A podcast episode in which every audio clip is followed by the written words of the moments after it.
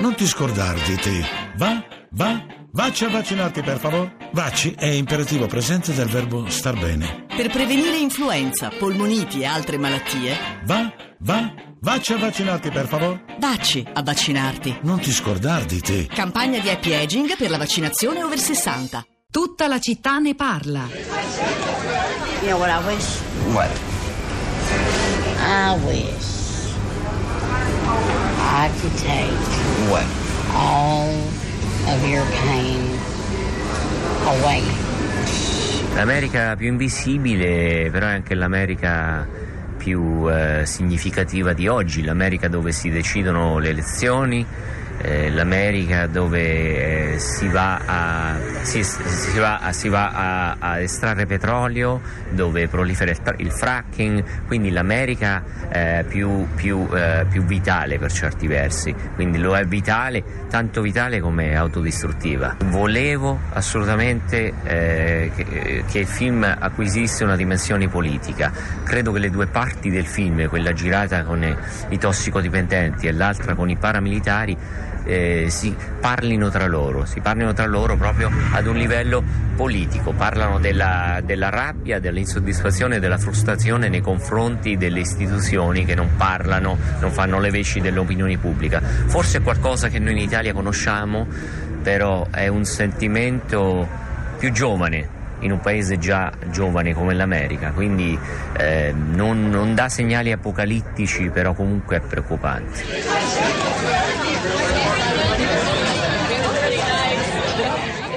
Veterani di guerra che sognano una donna presidente che si prenda finalmente cura di loro, ed è andata male direi. Soldati sempre in guerra che si armano per la rivoluzione, paramilitari patriottici e future madri alla deriva lungo il palo della lap dance oppure stordite dal piacere delle metanf- metanfetamine, nonni ubriachi di Jim Beam e lacrime. Sono eh, i componenti di quell'America miserabile e indigente, dimenticata da Dio e dalle istituzioni, i forgotten a cui si è eh, rivolto in realtà ieri anche Donald Trump nel suo primo discorso dopo eh, la vittoria, i protagonisti di Louisiana, The Other Side, un documentario straordinario che va proprio in quell'America che forse i grandi giornali come il New York Times, ne parlavamo poco fa con Vittorio Sabadì, non sono riusciti ad andare, non riescono a scandagliare, a conoscere e raccontare. Un documentario del 2015 che ha ricevuto premi importanti come il Davide Donatello, ma anche tanti riconoscimenti internazionali che è davvero bellissimo, vale la pena di cercarselo ed andarselo a vedere, ancor più direi forse in un giorno come quello di oggi in cui l'America ci appare un po' diversa da come ce l'eravamo immaginate fino dire, all'altro ieri. Abbiamo anche parlato di social network nella crisi dei giornali americani. Rosa Polacco, social network sono qui con noi anche stamattina. Pietro, buongiorno. I social network sono sempre Sono con sempre noi, eh, 24 ore al giorno, eh, probabilmente lo sono anche, anche troppo. Sui social network da ieri pomeriggio si parla molto, moltissimo di Hillary. I commenti eh, sono quasi tutti per lei, naturalmente eh, dopo al, mm, eh, il suo discorso che ha avuto molte parole per eh, le donne, le giovani donne democratiche che l'hanno sostenuta con uno sguardo al futuro, ma mh, in rete i commenti intorno al suo discorso e in generale intorno alla sua campagna e alla sua figura sono, non sono molto benevoli, nonostante si registri lo spaesamento, lo stupore per la vittoria di Trump, beh, a questo non corrisponde però una, un'empatia e un dispiacere, diciamo così, per la sconfitta di Hillary, insomma il personaggio, eh, il politico non è, la politica non è mai piaciuta, non ha convinto. Allora, i commenti sono di questo tipo. Assunta su Facebook siamo, ci scrive moglie di, favorita da tutti, miliardaria, portatrice dell'eredità della precedente amministrazione con diversi errori fatti, troppo intelligente e assetata di potere, donna al potere da lungo tempo, non è riuscita a vincere il macio Trump. Ehm, Franco dice elezione di una donna, ma scusate, ma visto che l'elettorato è per metà, se non di più, composto da donne e che un voto è un voto, se una donna, in questo caso Hillary, non convince, forse il problema sta anche nell'elettorato femminile. Ehm, Massimo dice bisognerebbe vedere anche quanti l'hanno invece votata proprio perché donna e poi se non sbaglio la percentuale dei votanti femminili dovrebbe essere maggiore di quella maschile, allora si insinua il dubbio, e questo è lo stesso dubbio che avanzava Franco. Mm, Maddalena, senza mezzi termini, scrive votare una che preferisce essere cornuta e usare il nome del marito solo perché vuole il potere a tutti i costi non è una bella scelta per le donne, anzi io una donna così non la vorrei mai come rappresentante né della femminilità al potere né della democrazia. Qualche altra donna da proporre per il futuro? E in effetti, sempre restando ai social network che in questi casi forse non eh, alimentano la loro credibilità, è già partita la campagna per Michelle 2020, sembra un po' quelle campagne, Pietro, che si fanno per, per le Olimpiadi, no? Sì. Eh, Tokyo 2000 e rotti, Los Angeles. Eh, allora ci sono le foto di, di Michelle già pronte con quest'hashtag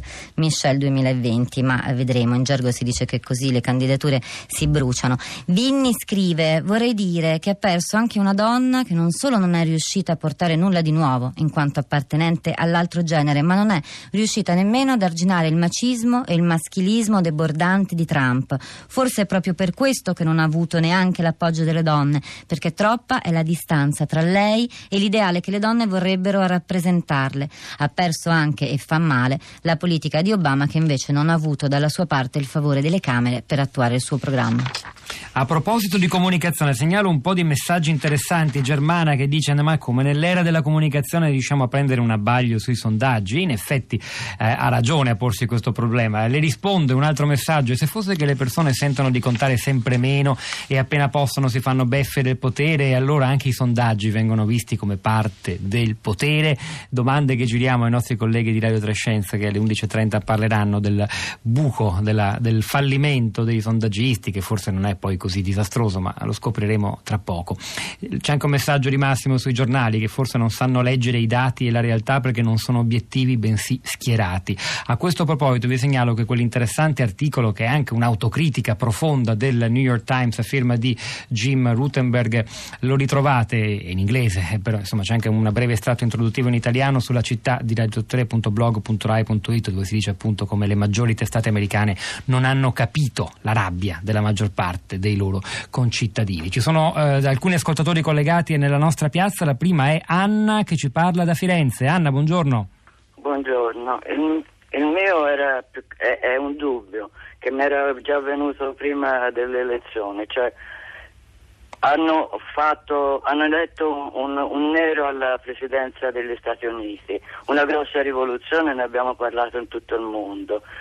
Poi alla, alla fine del mandato è stato bombardato de, di incapace, non è riuscito a mantenere le promesse, non è riuscito a fare, senza contare che aveva il congresso contro.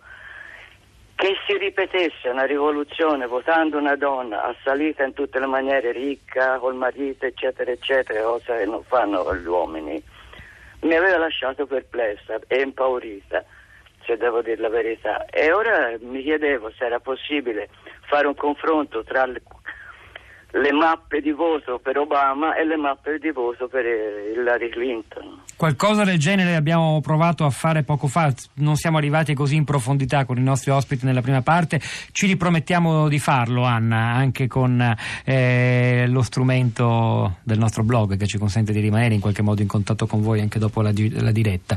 Eh, grazie e passiamo a Anna Maria che ci parla da Roma. Buongiorno Anna Maria.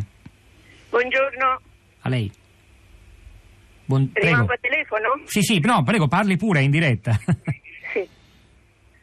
Anna Maria, eh, il tempo avevo, è poco. Avevo scritto qualcosa sul, eh, sul, sul ruolo dei real estate developments nella trasformazione di un ente parapubblico che era stato costruito, il Port Authority, eh, che era stato costruito per servire il pubblico, in particolare i commuters e i portuali, eh, che in, in, qualche modo manovrando imposero il, ehm, eh, l'intervento finanziario di questo ente nell'interesse del real estate development e perciò fu trasformato. Anna Maria, la interrompo perché forse è un po' troppo tecnica la sua telefonata, ci stiamo capendo poco, magari ci risentiamo e avrà modo di spiegarci un po' meglio questa vicenda evidentemente abbastanza complicata. Rosa, torno da te. Torno su Facebook con un altro commento, quello di Valeria, che dice esiste qualcosa di più offensivo, più conservatore, più scioccamente banale dell'espressione presidente donna?